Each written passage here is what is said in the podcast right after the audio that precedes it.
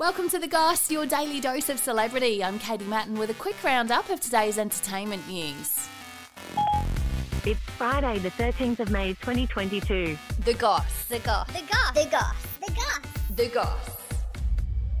P. Diddy has demanded that Travis Scott perform at the 2022 Billboard Music Awards, which will be his first performance since the Astroworld tragedy. People didn't show up there to just be harmful. People just, I think, showed up to have a good time, and then, you know, something unfortunate happened. Diddy will be hosting the event, which airs on Sunday, and took to Instagram to tell everyone his request was for Travis to be there. Emotional roller coaster. I mean, um, it really, you know, it hurts. It hurts the community. It hurts the city. He had his gigs cancelled after 10 people died by being trampled on in the crowd at his concert. Somebody in the tree, turn the lights on. Turn the lights on, turn the lights on. Court documents say that 5,000 people were injured, with many suing the rapper for not stopping the show soon enough.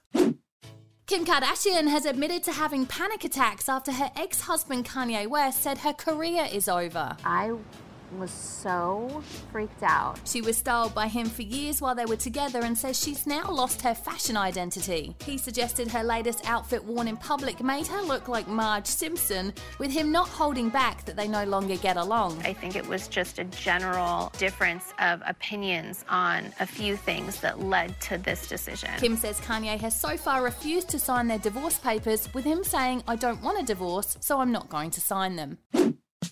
And Madonna has had a 3D model made of her vagina, which she's planning on selling for charity. Can you believe that? The 63 year old singer has teamed up with an American artist to also create a series of naked cartoon pictures of herself giving birth to trees and insects. She said, I wanted to investigate the concept of creation, not only the way a child enters the world through a woman's vagina, but also the way an artist gives birth to creativity.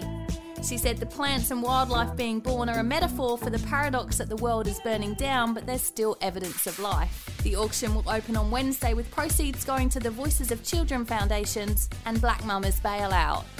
Follow us, like, rate, and subscribe wherever you get your podcasts, and that's the goss for today. See you again on Monday. A Podshape production.